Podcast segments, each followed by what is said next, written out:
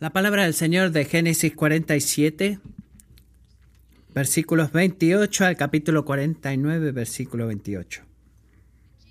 Jacob vivió 17 años en la tierra de Egipto, así que los días de Jacob, los años de su vida, fueron 147 años.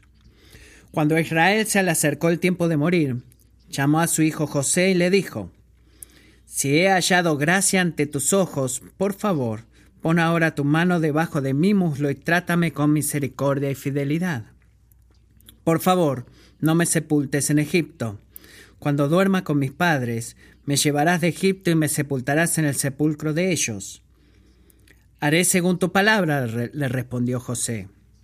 Y Jacob dijo, Júramelo, y se lo juró. Entonces Israel se inclinó en adoración en la cabecera de la cama. Y después de estas cosas le dijeron a José, su padre está enfermo. Y él tomó consigo a sus dos hijos, Manasés y Efraín. Cuando se le avisó a Jacob, su hijo José ha venido a usted. Entonces Israel hizo un esfuerzo y se sentó en la cama. Y Jacob dijo a José, El Dios Todopoderoso se me apareció en luz en la tierra de Canaán. Me bendijo y me dijo, Yo te haré fecundo y te multiplicaré y haré de ti multitud de pueblos, y daré esta tierra a tu descendencia después de ti en posesión perpetua. Ahora pues, tus dos hijos que te nacieron en la tierra de Egipto, antes de que yo viniera a ti a Egipto, míos son. Efraín y Manasés serán míos, como lo son Rubén y Simeón. Pero los hijos que has tenido después de ellos serán tuyos, serán llamados por el nombre de sus hermanos en su heredad. En cuanto a mí, cuando vine de Padán, Raquel se me murió en la tierra de Canaán, en el camino, cuando faltaba todavía cierta distancia para llegar a Efrata, y la sepulté allí, en el camino a Efrata, esto es Belén. Cuando Israel vio a los hijos de José, dijo, ¿Quiénes son estos?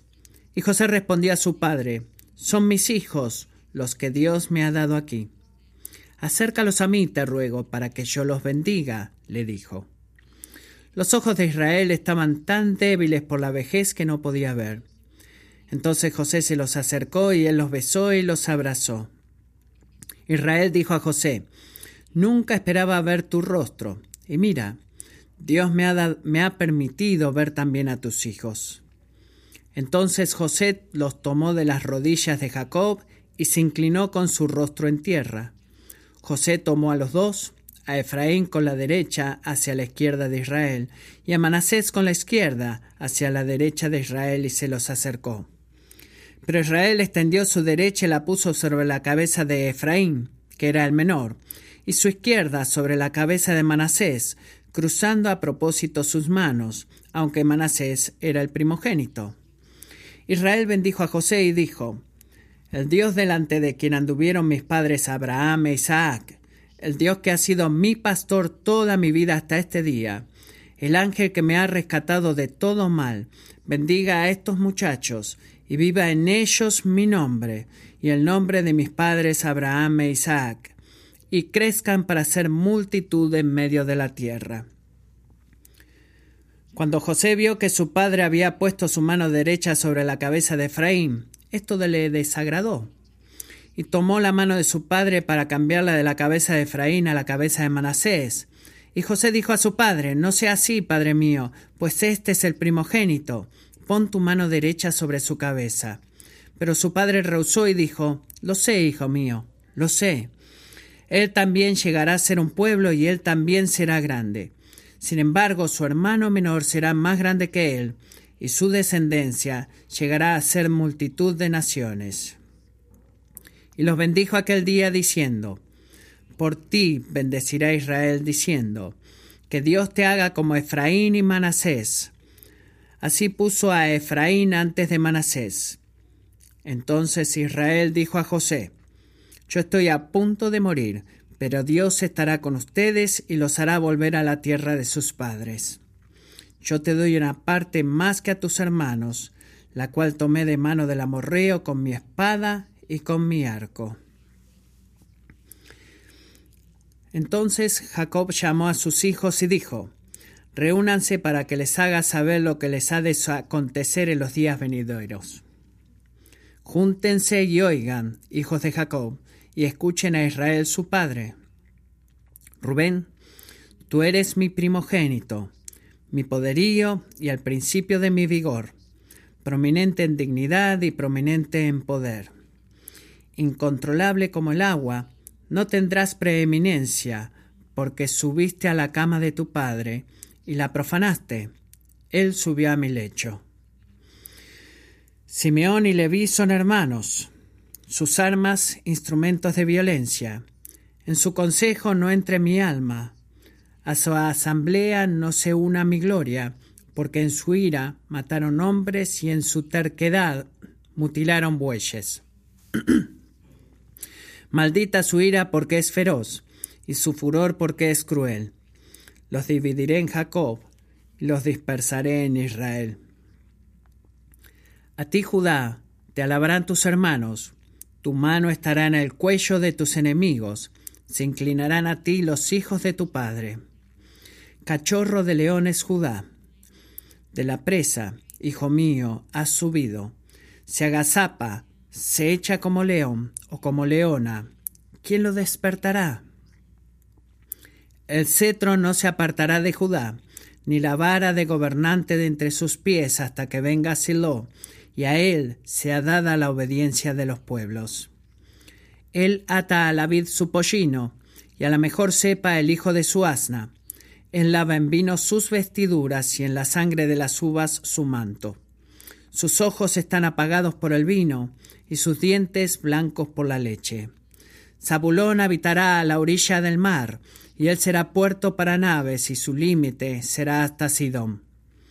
Isaacar es un asno fuerte, echado entre los establos.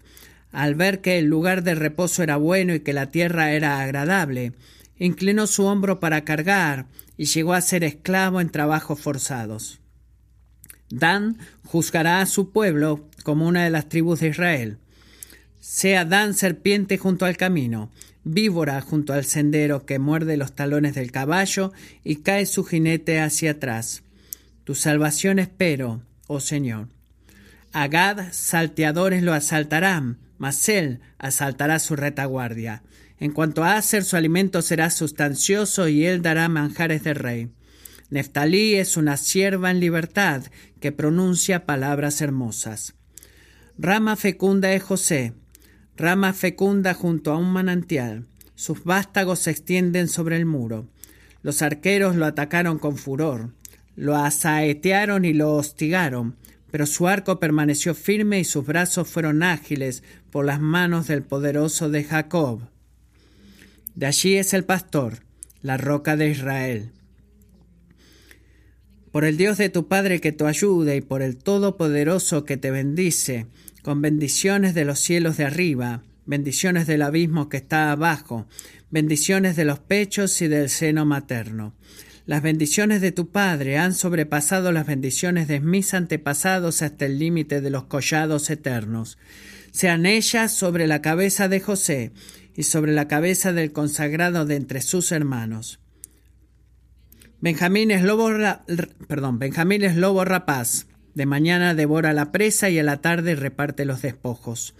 Todas estas son las doce tribus de Israel, y esto es lo que les dijo su padre cuando los bendijo. A cada uno lo bendijo con la bendición que le correspondía. Y así termina la lectura de la palabra. Amigos, si yo les preguntara, si estuviéramos tomando café y sentados juntos, si les preguntara, ¿qué piensas que es la verdad que mayor influencia tiene en tu vida? ¿Qué responderías? ¿Qué me responderías? ¿Dirías el hogar en el que creciste quizás? ¿O la escuela a la cual fuiste? ¿O el sagur, el trabajo que tienes o que no tienes? ¿O quizás los amigos que hiciste o los que no hiciste? ¿Tu cónyuge? o los hijos que tienes o que no tuviste, quizás dijeras, es el dinero que perdí o el dinero que sigo teniendo o el racismo que he estado experimentando, o la violencia sexual que se ha cometido contra mí. No sé exactamente lo que responderías, pero sí sé, y no creo que te sorprendas, que nuestras vidas está llena de puntos decisivos en donde las elecciones que hacemos tienen un efecto profundo en el futuro curso de nuestras vidas. Podrías decir lo mismo acerca de las elecciones que todo alrededor, todo el mundo a nuestro alrededor hace que afectan de maneras incontables y como resultado de eso mi vida quizás se vea muy diferente a como es tu vida. Pero Dios nos dice y la Biblia nos dice que la respuesta a la pregunta de la, la verdad que mayor influencia tiene en tu vida es la misma que en mi vida. ¿Sabes cuál es? Son los planes y propósitos del Todopoderoso Dios.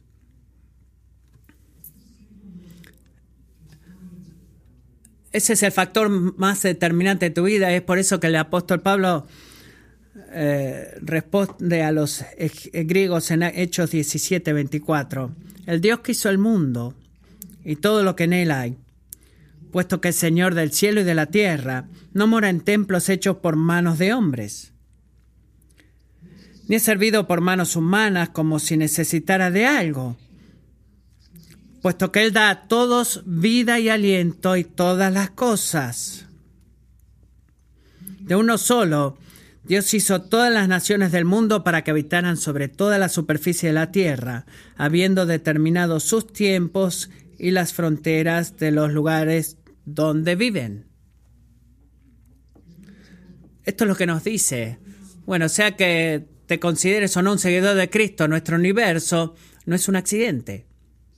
No lo es, eh, ni tampoco es un tipo de un juguete cósmico que un ser desconocido ha creado y lo ha dejado ahí por sí mismo. No, el mundo en el que vives, amigo, es real, es, un teatro, es un escenario para el acto constante y la, el trabajo personal del soberano propósito de Dios.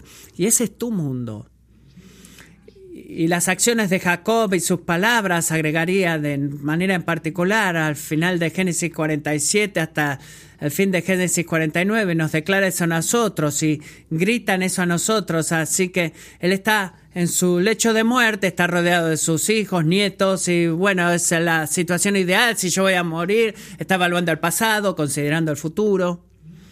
Y en ese momento, mientras elige sus últimas palabras, piensen en eso tendemos a, poner mucho peso en las palabras finales, ¿verdad? Quizás tengas un pariente que ha fallecido, quizás has estado ahí como me tocó a mí, y estás en ese cuarto y lo único que quieres hacer es estar ahí, pero bueno, las cosas suceden, estás ahí, parece surrealista, pero bueno, y escuchas el susurro, ¿y qué es lo que haces? Tú no te... Tú te inclinas y escuchas lo que dice, ¿verdad? Tú prestas atención. Y en ese momento Jacob escogió sus últimas palabras y reveló el punto de comienzo por el cual casi tres capítulos de qué? De dolor, instrucción, gozo eh, y expectativa confidencial eh, salían del corazón de él. Y noten el acento el enfoque no está en lo que Jacob ha hecho o que otras personas le han hecho a Jacob. No está el enfoque en eso. ¿En qué se enfoca verdaderamente? En sus últimas palabras están centradas en lo que Dios ha hecho. En la actividad de Yahweh. Es lo que está tomando toda la mente de Jacob y permitiendo que él pudiera hacer eso y eso es lo correcto, porque está percibiendo y viendo algo. ¿Y qué es eso? Él está percibiendo que los planes y propósitos del Todopoderoso Dios han gobernado el curso de su vida. Y, no menos importante, van a gobernar el curso de la vida de sus hijos y sus nietos. Y al hacer eso, Jacob nos está enseñando algo aquí. Él nos enseña cómo se ve morir por fe en las promesas de Dios. Morir con la fe puestas en las promesas de Dios. Y ese es el título de esta mañana. Morir con la fe puesta en las promesas de Dios. Hablamos de vivir en la fe. Muchos quizás escucharon eso si estuvieron mucho tiempo en la iglesia o vivir por fe. Pero morir por fe no es menos importante. Y en verdad, el autor de Hebreos, cuando nos habla de la vida de Jacob, ¿saben qué es lo que escoge como el punto principal de la fe de este hombre? Lo que hace en su lecho de muerte. Cuando él estuvo analizando la vida de José, en Hebreos 11:21 nos dice, por la fe Jacob al morir, bendijo a cada uno de los hijos de José y adoró, apoyando sobre el extremo de su bastón. Si tú has estado aquí por algunos meses, hemos tenido el tour completo de la vida de José, de Jacob, perdón. Pero el autor de Génesis, y en última instancia el autor divino, lo apunta a él y dice, y para darnos el mayor ejemplo, el mayor ejemplo de fe, y lo deja para el final. Y el ejemplo de Jacob nos llama nuestra atención y estoy convencido a, lo que es la fe principal de él. Y, y el punto principal de estos tres capítulos lo resumiría de esta forma. La fe cree que las bendiciones que Dios ha prometido a su pueblo gobiernan el futuro de su pueblo. Es lo que la fe cree. La, fe no es solamente, bueno, no sé, bueno, seguro, Dios es real. O, sí, bueno, ¿sabes qué? Pero eh, tengo un sentimiento lindo después de haber hablado anoche de que todo va a salir bien. No, no, la fe cree que las bendiciones que Dios ha prometido a su pueblo gobiernan, y ordenan y determinan, controlan el futuro de su pueblo. Debes saber esto, amigo, que las bendiciones de Dios no solamente existen, no están ahí colgadas en el espacio, sino que son controladas y están a cargo y están gobernadas por Dios y traen todo el bien de Dios y los planes y propósitos para su pueblo que se cumplan, porque ese es el caso. Bueno, creo que estos capítulos y las palabras de Jacob verdaderamente nos dan por lo menos cuatro razones, así que estamos viendo las razones por las cuales la fe puede creer que las promesas, bendiciones que Dios ha prometido a su pueblo gobiernan nuestro futuro. ¿Por qué es eso? ¿Por qué no el predicador solamente dice, eso, porque es verdad, vamos a ver ahora. Número uno, la bendición de Dios. Esto va a ser de la bendición de Dios. La bendición de Dios es algo. La bendición de Dios es primero garantizada por la palabra de Dios. Es garantizada por la palabra de Dios. Noten que las últimas palabras de Jacob a sus hijos comienzan no con gratitud por lo que Jacob ha hecho, ni tampoco con eh, enojo por lo que él no pudo hacer. No, no comienzan con Jacob para nada. ¿Se han dado cuenta de eso? Comienza con Dios. Mira capítulo 48, versículo 3. Y Jacob dijo a José, el Dios Todopoderoso se me apareció en luz en la tierra de Canaán. Me bendijo y me dijo, yo, Jacob, yo te haré fecundo y te multiplicaré y haré de ti multitud de pueblos y daré esta tierra a tu descendencia después de ti en posesión perpetua. ¿Qué es lo que está haciendo Jacob? Jacob está contando palabra por palabra lo que Dios le prometió a él en Génesis capítulo 28. Así que Dios le dio a Jacob que el don de su presencia se le apareció a él, le dio el don de su favor, lo bendijo. Pero noten también amigos que la atención de Jacob en última instancia descansa en esto, y es que su confianza se enfoca en la eh, confianza precisa en la palabra de Dios. Así que Dios se apareció, Dios bendijo y más importante, Dios dijo, ¿verdad? Dios habló, Dios hizo una promesa verbal de su pacto con José y que hizo dos cosas, que era que derramar sobre él y Jacob que descendencia y tierra. Y habló de eso. La aparición fue increíble, la bendición fue reconfortante, pero ¿en qué se afianzó él? En la palabra que habló Dios. En eso se agarró él. Así que, si amigo, si vas a luchar honestamente, y te motivo que luches, si no eres cristiano, lucha honestamente con quién es Dios. y el significado en el mundo hoy. Por favor, haz eso. Pero sabe que al hacer eso, la cosa más importante que haces en esa lucha no es explorar los recursos de tu propia y, y finita y pequeña mente, sino que es poner tu atención a la palabra de Dios. Dios no te ha invitado para comenzar tu viaje para el entendimiento de lo que tú piensas o lo que tú crees o lo que se ve bien para ti. No. Dios amorosa y lleno de gracia revela su plan eterno y su propósito a través de su palabra para que a través de eso ni la, la naturaleza de su bendición o cómo nosotros vengamos a participar en su bendición sean un misterio. Han sido reveladas, han sido expuestas, son conocidas porque Dios nos la ha declarado a través de su palabra, no menos que lo que Dios declara y revela su propósito en la vida de Jacob. Presencia increíble, el favor increíble también, la palabra, el enfoque. Así que, ¿cómo respondió Jacob? ¿Qué es lo que hizo? Él creyó la palabra de Dios. Él hizo eso y lo demuestra su fe haciendo dos cosas, así que consideren esto. Primero, él le dijo a José que lo entierre en Canaán. ¿Por qué haría eso?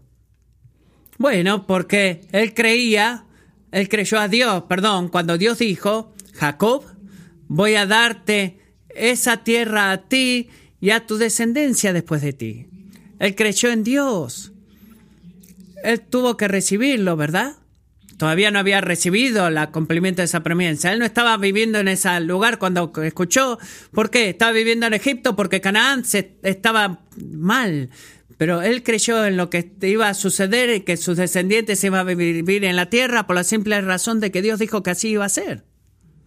Piensa en eso. Eh, no, eh, no, me entierra aquí, José, porque Egipto no va a ser mi casa, Canaán no va a ser nuestra canción, porque esa, en Canaán, porque esa va a ser nuestra tierra.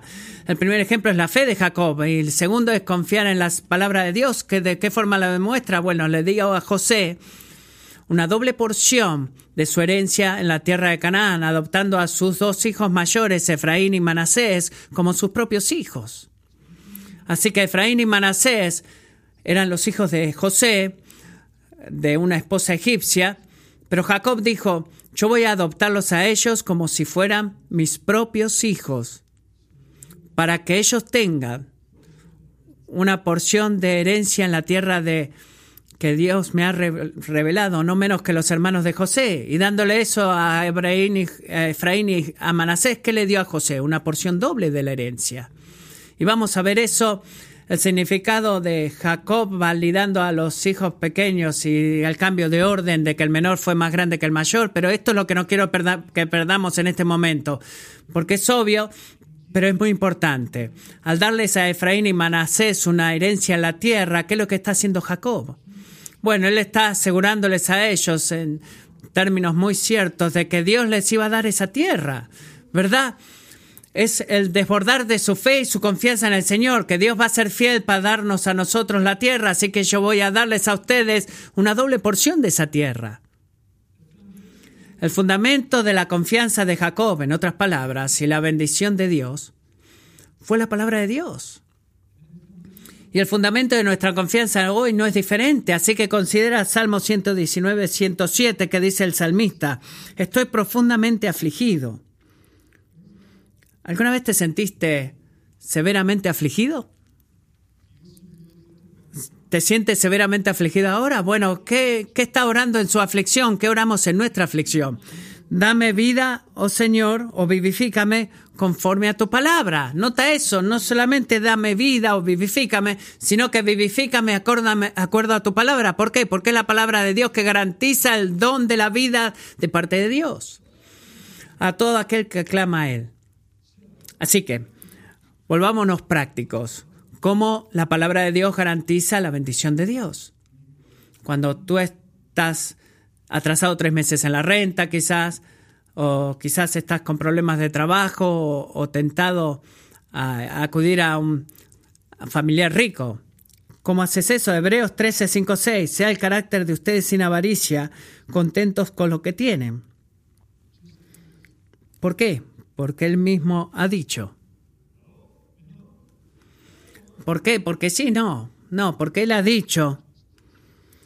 Qué bueno que Dios no dice solo confía en mí, sino que dice, nunca te dejaré ni te desampararé, de manera que decimos confiadamente, el Señor es el que me ayude, no temeré que podrá hacerme el hombre. ¿Qué tipo de bendición necesitas tú? Eh, bueno, le diría que necesitas la seguridad o la certeza de que el Señor te va a ayudar, que es un buen proveedor y que no hay tierra que Él no sea dueño y que no hay tierra que pueda salir de, del ojo de Dios y que no pueda darla a quien Él quiera. Así que solamente creemos en eso. Ponemos eso dentro de nuestra existencia, del poder todopoderoso, de la confianza humano. Enchufamos un deseo del deseo espiritual que venga del cielo, que se haga verdad a través del milagro de la crecida de nuestra fe, o que nuestra fe crezca, perdón. No, no, creemos en esa bendición, que esa bendición se va a cumplir, porque Dios dijo que se va a cumplir. Es la palabra de Dios la que garantiza la bendición de Dios. Así que, ¿qué es lo que está diciendo Dios? Eh, Lucas 22, él dice a su pueblo, no te abandonaré ni te desampararé en Hebreos 13, 5 y 6. Él dijo eso. Y es lo que creemos. La bendición que Dios prometió a su pueblo gobierna el futuro, otras personas antes porque son garantizadas por la palabra de Dios. ¿Quieres un punto de aplicación para eso? Debería hacerte sentir confianza. Si eso está en tu corazón, Podemos, puedes creer que eso, es, que eso es verdad y va a producir confianza si crees en eso. Punto número dos, la bendición de Dios se distribuye de acuerdo con la sabiduría de Dios. Así que es garantizada por la palabra de Dios. Segundo, es distribuida de acuerdo con la sabiduría de Dios. Y piensa en esto. El cumplimiento de las promesas del Señor de darle descendencia en su vida, que es una de las dos grandes promesas, fue marcada por una combinación de gozo y de dolor, gozo y dolor, gozo y dolor. Versículo 7. Jacob recuerda el dolor de perder a su amada esposa Raquel, luego de que ella había dado, eh, había dado a luz a su hijo menor Benjamín, a su hijo biológico. Incluso cuando Dios estaba cumpliendo la promesa de descendencia, fue en medio de un dolor incalculable. Dios ha sido fiel y llena el camino de gozo y dolor. Miremos el capítulo 48, Jacob declara que el gozo no fue solamente ser reunido con su hijo José, sino ver a sus nietos. Miren la, dulzura con la que lo dice. Nunca esperaba ver tu rostro. Y mira, Dios me ha permitido ver también a tus hijos.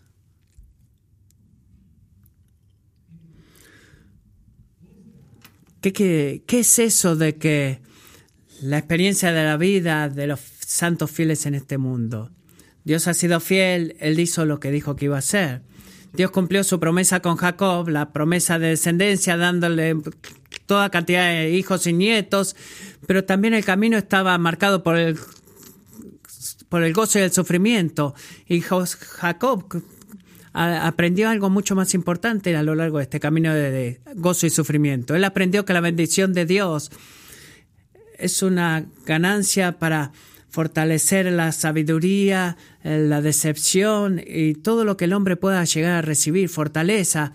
Y es una gracia derramada en medio de la debilidad y la inhabilidad. Y fue en el momento en el cual Jacob se sintió menos eh, menos fuerte y menos bendito para proveer para su familia, que él proveyó para proveer milagrosamente para él. Y no lo hizo de la manera fuerte, ¿verdad? O agresiva. Sin, él estuvo luchando con eh, Dios en Génesis 32 y él aprendió en la humildad y la dependencia total en el Señor en esa lucha y para el tiempo en el que llegó a su lecho de muerte vivió una gran vida, una vida larga, perdón. ¿Saben lo que aprendió? Él había aprendido que los caminos de Dios no son los caminos del hombre. Ese es un gran lugar donde decir amén, ¿verdad? Los caminos de Dios no son los caminos del hombre. Amén.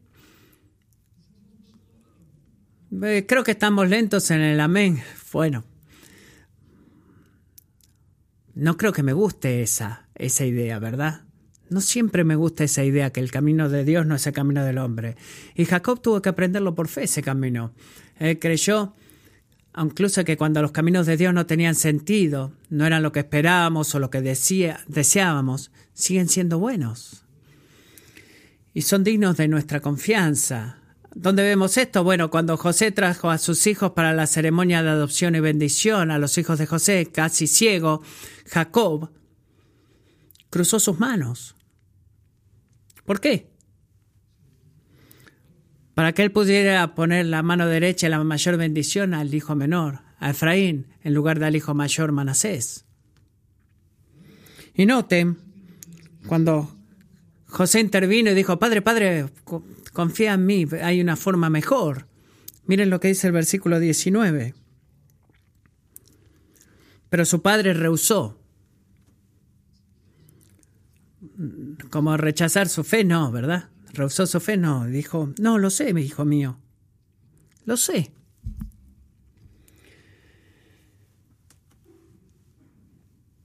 Él lo supo siempre. Él lo supo porque él también poco era el mayor. Él también llegará a ser un pueblo y él también será grande, sin embargo su hermano menor será más grande que él y su descendencia llegará a ser multitud de naciones. Eso probó ser verdad como palabra de profecía en la forma de la fe madura en Dios que distribuyó su bendición y mantuvo con su sabiduría no la nuestra, porque siglos después, ¿cuál fue la tribu más dominante? Fue la tribu de Efraín. No es difícil escuchar mis propias palabras en la voz de José, no de esta forma, Padre, no sea así, sino que sea de esta manera. espérate un minuto, esto es lo que debes hacer. Acá es como tú tendrías que poner tu bendición. Esta es la forma en la que debe funcionar. No de esta manera, Padre, sino de esta manera. ¿Alguna vez le has dicho eso al Señor? Por favor, escucha esto, amigo. Hay una gran diferencia entre la humildad de clamar al Señor por una bendición en especial y la arrogancia de demandar que Dios haga exactamente lo que queremos que haga, de la que viva o que lo haga de la manera que queríamos o que lo termine ayer. Y hay una gran diferencia. Jesús nos enseña a orar, tu reino, venga tu reino, hágase tu voluntad. Y Él modeló eso, ¿verdad? En esta semana, el viernes, cuando pongamos nuestra atención a eso, en el jardín de Getsemaní, contemplando su propia crucifixión, ¿qué es lo que dijo el Hijo de Dios? El, perfecto y santo Hijo de Dios, ¿qué dijo? Padre, si tú así lo quieres, quita esta copa de mí. Bueno, Jesús, ¿dónde está tu fe? ¿Qué tal si dijeras, bueno, lo que tú quieras, que yo estoy bien? No, no dijo eso. Pero eso, hubiera sido una mentira. Porque sería negar su humanidad y desestimar todo el concepto de la salvación en medio de ese proceso. ¿Y qué hizo como hombre, como nosotros? No se haga mi voluntad, pero no se haga mi voluntad sino la tuya. Amigo, Saber que las bendiciones de Dios son distribuidas de acuerdo a la sabiduría de Dios no debería preocuparte de que Dios quizás no haga lo que creemos que debería hacer. ¿Estás listo para esto? Es así como Él rige. Es así como funciona. Deberías estar preocupado si eso sucedería. Deberías saber que eso va a suceder.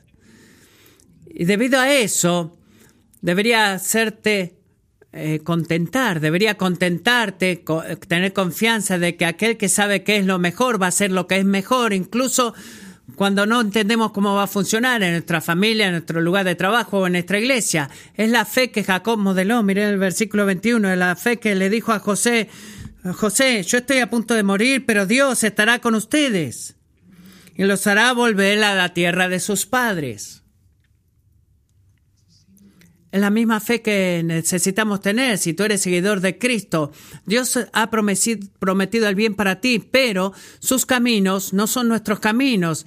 Y la fe genuina abraza lo que no tiene sentido para el hombre, que es eh, con un contentamiento silencioso, conociendo y sabiendo que los caminos de Dios son infinitamente mejor que los nuestros. Miren cómo Marcos Das habla de este punto. Si esto es de ayuda para ti, fue de ayuda para mí en esta semana. Miren, nuestro blog va a estar ahí en, en nuestro website. Dice, Él te dará, cristiano, todo lo que Cristo ha merecido. Pero para la aplicación y distribución de esa gracia y bendición, debes contentarte con confiar en Él. Puede que no sepas por qué no Él ¿Por qué Él no hace más para librarte de algún pecado? ¿O por qué no te hace más exitoso en tus esfuerzos para ayudar a otros? ¿O por qué, mientras Él tan liberalmente te prospera en una parte de tu condición, eh, recibes mucho menos, mucho menos en otra área que está más cerca de tu corazón? Pero Dios hace lo que Él quiere con, su, con los suyos.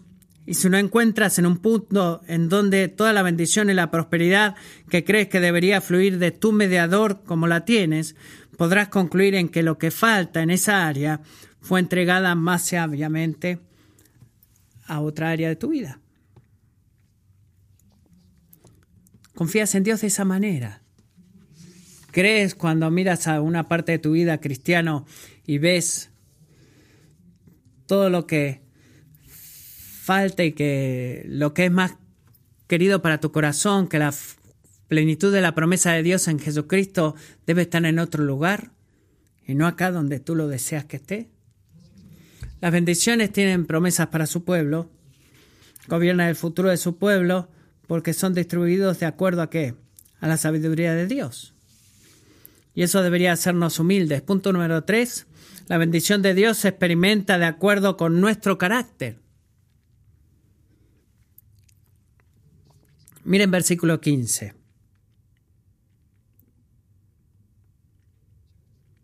Capítulo 48.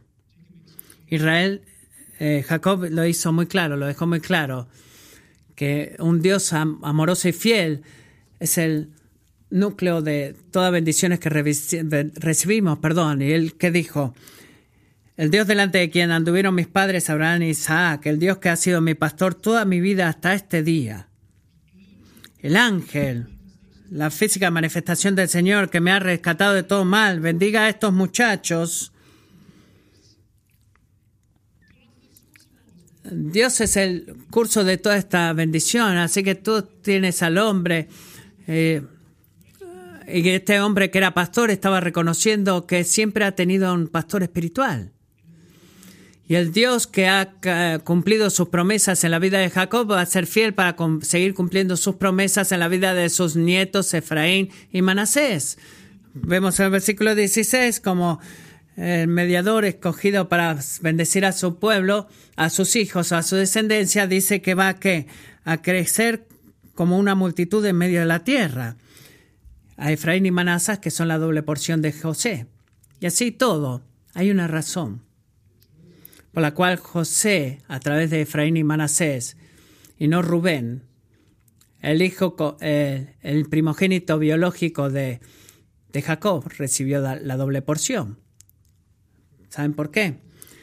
La porción era tradicionalmente culturalmente y universalmente reservada para el primogénito, que era Rubén, pero el primogénito Rubén probó ser inmerecedor de recibirla, así que en las próximas dos líneas, Samuel y Leví, era lo mismo, capítulo 49, versículo 3, simplemente son llamados una declaración pública y una acusación pública de la inmoralidad sexual que Rubén eh, arrogantemente tuvo en Génesis 25 cuando durmió con la concubina de Jacob, Bilda. Y en ese tiempo, Génesis simplemente reportó que Jacob escuchó de eso. Pero para el final podemos ver el significado espiritual del significado de Rubén, que fue plenamente revelado. Versículo 4, incontrolable como el agua, no tendrás preeminencia tú, Rubén. Y Simeón y Leví son similarmente juzgados en el versículo 7 por haber destruido toda una ciudad en Génesis 34. En ambos casos, ¿qué es lo que sucedió? Tenemos tres hijos y su descendencia que fallaron en experimentar la bendición que podrían haber recibido o experimentado por su pecado y su maldad. Porque fueron infieles, José fue fiel.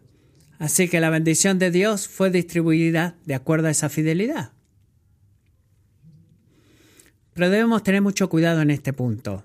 Así que escuchen cuidadosamente. Debemos tener mucho cuidado en no poner líneas paralelas en nuestras bendiciones recibidas de Dios de este capítulo. ¿Por qué? Este es el por qué. Porque de este lado, de la muerte y resurrección de Jesús, todo lo que vamos a recibir esta semana, la bendición de favoritismo no es recibida solamente de 12 tribus de una manera estricta, sino que es libremente disponible para nosotros que venimos a Cristo en fe. Así que eso va a ser parte del próximo punto, pero el principio espiritual que no debemos perdernos, que sigue siendo verdad hasta el día de hoy como lo fue en ese tiempo, es esto, que el contenido de tu carácter tiene un efecto profundo en tu experiencia de la bendición de Dios. Lo digo de vuelta, el contenido de tu carácter va a tener un efecto profundo en tu experiencia de la bendición de Dios. Y eso es verdad al menos en dos aspectos. Primero, para mis amigos no cristianos, sepan, por favor sepan, que la bendición de Dios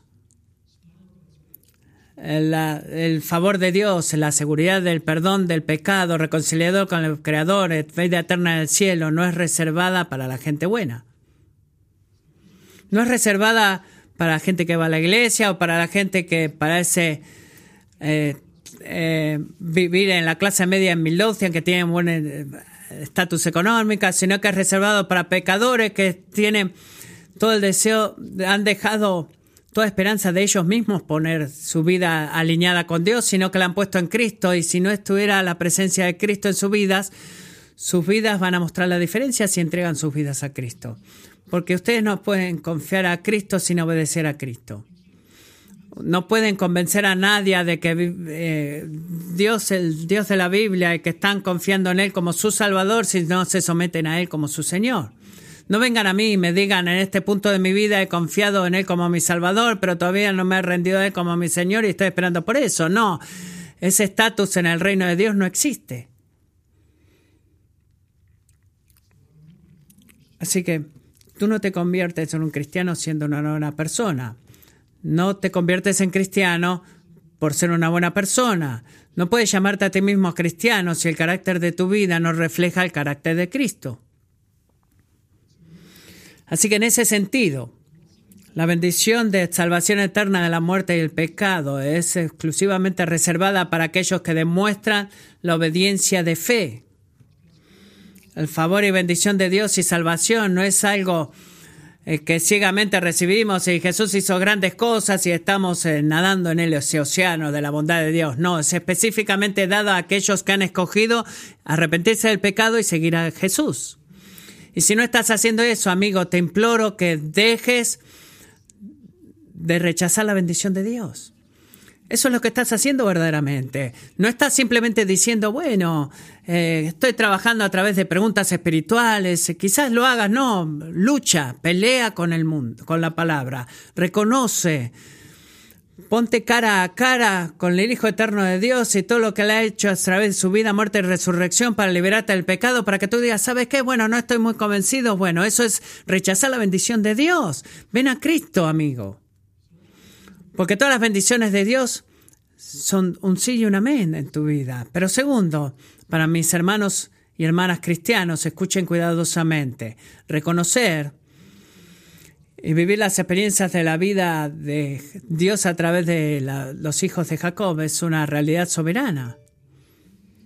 Que al escoger desobedecer al Señor en específicas áreas de nuestra vida, quizás te causen a ti, no, no te va a causar perder la salvación, pero te va a causar perder bendiciones temporales y recompensas eternas que de otra forma serían tuyas. Así que hablando de la prueba de, las obras y hechos de Jesús, ¿qué dice Pablo en 1 Corintios 3:15? Si la obra de alguien es consumida por el fuego, sufrirá pérdida. Sin embargo, él será salvo, aunque así como a través del fuego. Ahora, no estoy diciendo que Rubén, Samuel y Levi no eran seguidores de, Yahweh. No, es imposible determinar eso. Lo que estoy diciendo es que la bendición que ellos fallaron en recibir fue por el fragante pecado que cometieron contra el pecado y contra, perdón, contra Dios y con el hombre y tuvieron serias consecuencias en sus vidas y en su descendencia. Eso es lo que le digo. Por ejemplo, si tú honras al Señor con tu riqueza en el día de hoy, Tú puedes esperar la provisión de Dios. Si tú no honras al Señor con tu riqueza, no debes esperar provisión de parte de Dios. Si tú honras al Señor con tu cuerpo como hombre casado o mujer casada, puedes esperar recibir la bendición de un matrimonio saludable. Si tú vives en esclavitud a la pornografía o eres infiel a tu esposa o esposo, vas a recibir lo opuesto. En cualquiera de los casos, la bendición que Dios ha prometido a su pueblo gobierna el futuro de su pueblo. Punto número tres, porque están, eh, experimenta de acuerdo con nuestro carácter. Eso nos debería poner sedientos y hambrientos por la santidad, hambrientos de santidad. Respuesta número cuatro. La bendición de Dios se cumple a través de la persona y obra de Cristo. La bendición de Dios es garantizada por la palabra de Dios, distribuida de acuerdo a la, sabiduría de Dios, se experimenta de acuerdo con nuestro carácter y es, se cumple a través de la persona y obra de Cristo. Así que hay tantas profecías en capítulo 49 que si atravesaras a todas ellas y en todos lugares, otros lugares en la palabra que se han cumplido, esta sería una predicación muy larga y no lo voy a hacer. Pero sí quiero apuntar vuestra, vuestra atención, toda hacia el cumplimiento más importante en todas ellas, que va a capítulo 49, versículos 8 al 12. ¿Qué es lo que dice Jacob? Profecía de bendición. Judá, te alabarán tus hermanos. Te recibirá alabanza y adoración de sus hermanos. ¿Saben que cuando leemos eso para describir a un ser humano en el Antiguo Testamento, se recibe tu atención. Alabanza a Judá. El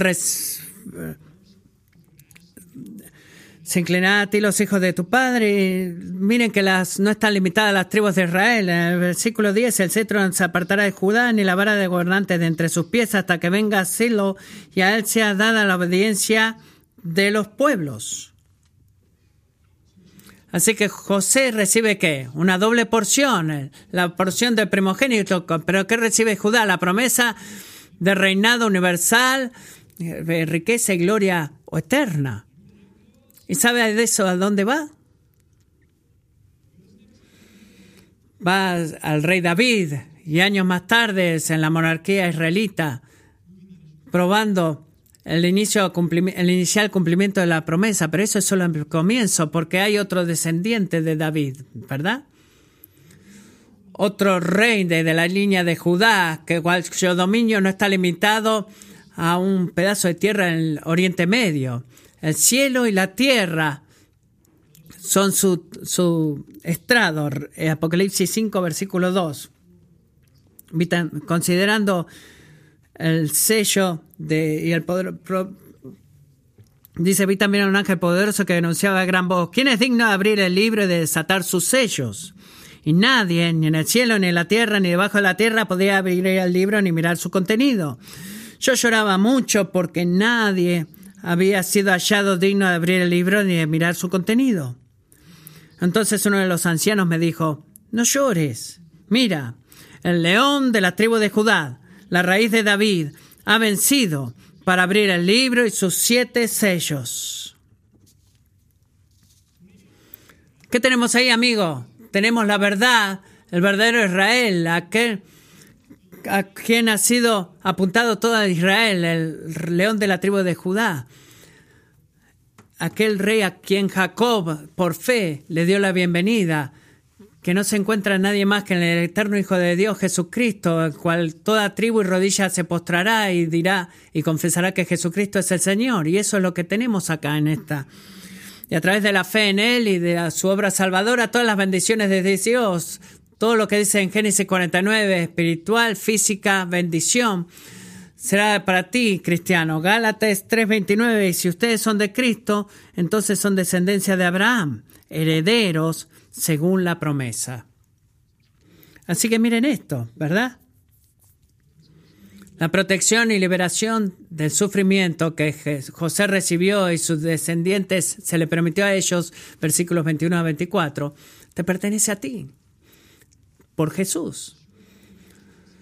La bendición derramada de Dios sobre ti en cada aspecto de tu vida, en los versículos 25, es tuya, cristiano, porque estás en Jesús. La bendición de ser el pueblo de Dios y estar en el lugar de Dios, bajo el reinado de Dios, mm, y poder estar en un mundo totalmente restaurado, en el mundo, en el cielo, en la tierra, y toda esta prosperidad reflejada en el versículo 26, es tuya, cristiano, por Jesús. Y como Jesús fue apartado de sus hermanos, también tú has sido apartado en Cristo. Todo lo que es de Él te pertenece a ti, lo que significa que, que tú eres locamente rico, tú eres increíblemente rico, más allá de tu más loca imaginación o, o, más salvaje imaginación. ¿Por qué? Porque si estás en Cristo, has heredado y heredarás todas las cosas, así que por favor no hagas esto. Por favor no hagas lo que tuve tentado de hacer esta semana eh, en cuál de estas tribus yo em, estoy acá, cuáles bendiciones de estas van a venir a mi vida. Eh, no, no hagas eso de, no hagas eso de leer este capítulo para ver cuáles de estas bendiciones van a ser para ti. No. Si cualquiera de nosotros tuviéramos que hablar, tenemos que decir que somos Rubén, Levíos o Samuel, pero lo que hemos recibido en, en Cristo es mucho más inimaginable y grande lo que han recibido Judá. Así que la bendición que Jacob estaba esperando en el versículo 18, ¿saben en quién se cumple? En Jesucristo. No estamos esperando por la salvación, sino que hemos recibido la salvación del Señor. Segunda de Corintios 1.20 dice así, pues tantas como sean las promesas de Dios, en Él todas son sí. Todas las promesas. Así que las bendiciones que Dios ha prometido a su pueblo, el punto principal, gobiernan el futuro de su pueblo. Razón número cuatro, porque se cumplen a través de la persona y obra de Cristo. ¿Y saben, adivina qué debería hacer eso en ti? Debería hacerte ser una persona perpetuamente agradecida, incluso mientras caminamos en este camino de gozo y dolor como lo hizo Jacob. ¿Qué es lo que cree la fe? La fe cree que la bendición que Dios ha prometido a su pueblo gobierna el futuro de su pueblo. ¿Por qué? ¿Por qué? ¿Por qué controla y determina el futuro? Porque son garantizadas por la palabra de Dios, son distribuidas de acuerdo con la sabiduría de Dios, son experimentadas de acuerdo con nuestro carácter y se cumplen a través de la persona y obra de Cristo. Y de esa manera, capítulo Génesis 47, 49 debería de cosas significativas en tu corazón, hacerte confidente, humilde, santo y agradecido. ¿Por qué? Porque no hay mejor fundamento no hay lugar más seguro o refugio más seguro en el cual puedas disfrutar tu vida en el programa de bendición de Dios a través de Jesucristo. Sus planes y propósitos prevalecerán. No hay otra opción de pastorado, no hay otra roca, no hay otro redentor. Así que la, la pregunta que de mayor influencia y determinante en tu vida debería ser ¿qué? Bueno, ¿dónde estás tú con Jesucristo? ¿Cuál es tu relación con Cristo? En eso debe luchar y pelear. Pero si tú haces eso, amigo, te motivo, no te preocupes con tu estatus. ¿Estoy en Cristo o no? ¿Le sigo o no? Bueno, no. No te enfoques en tu estatus, sino que enfócate en tu Salvador. Enfócate en Jesús. Enfócate en Jesús. Así que donde sea que tu alma y cuerpo estén y que estén sedientos de la bendición de Dios, corre a Jesús. Pon tu vida en Jesús y confiesa, perdón, confíate a ti mismo a Jesús eh, día tras día, confiado que la bendición que Dios ha comprometido al final va a gobernar el futuro de su pueblo. Oremos.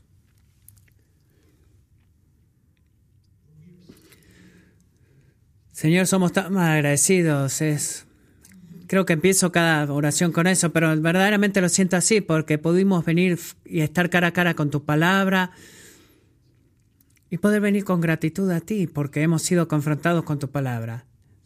Somos tan agradecidos de que cuando miramos al futuro como tu pueblo, como lo hizo Jacob, mirar al futuro,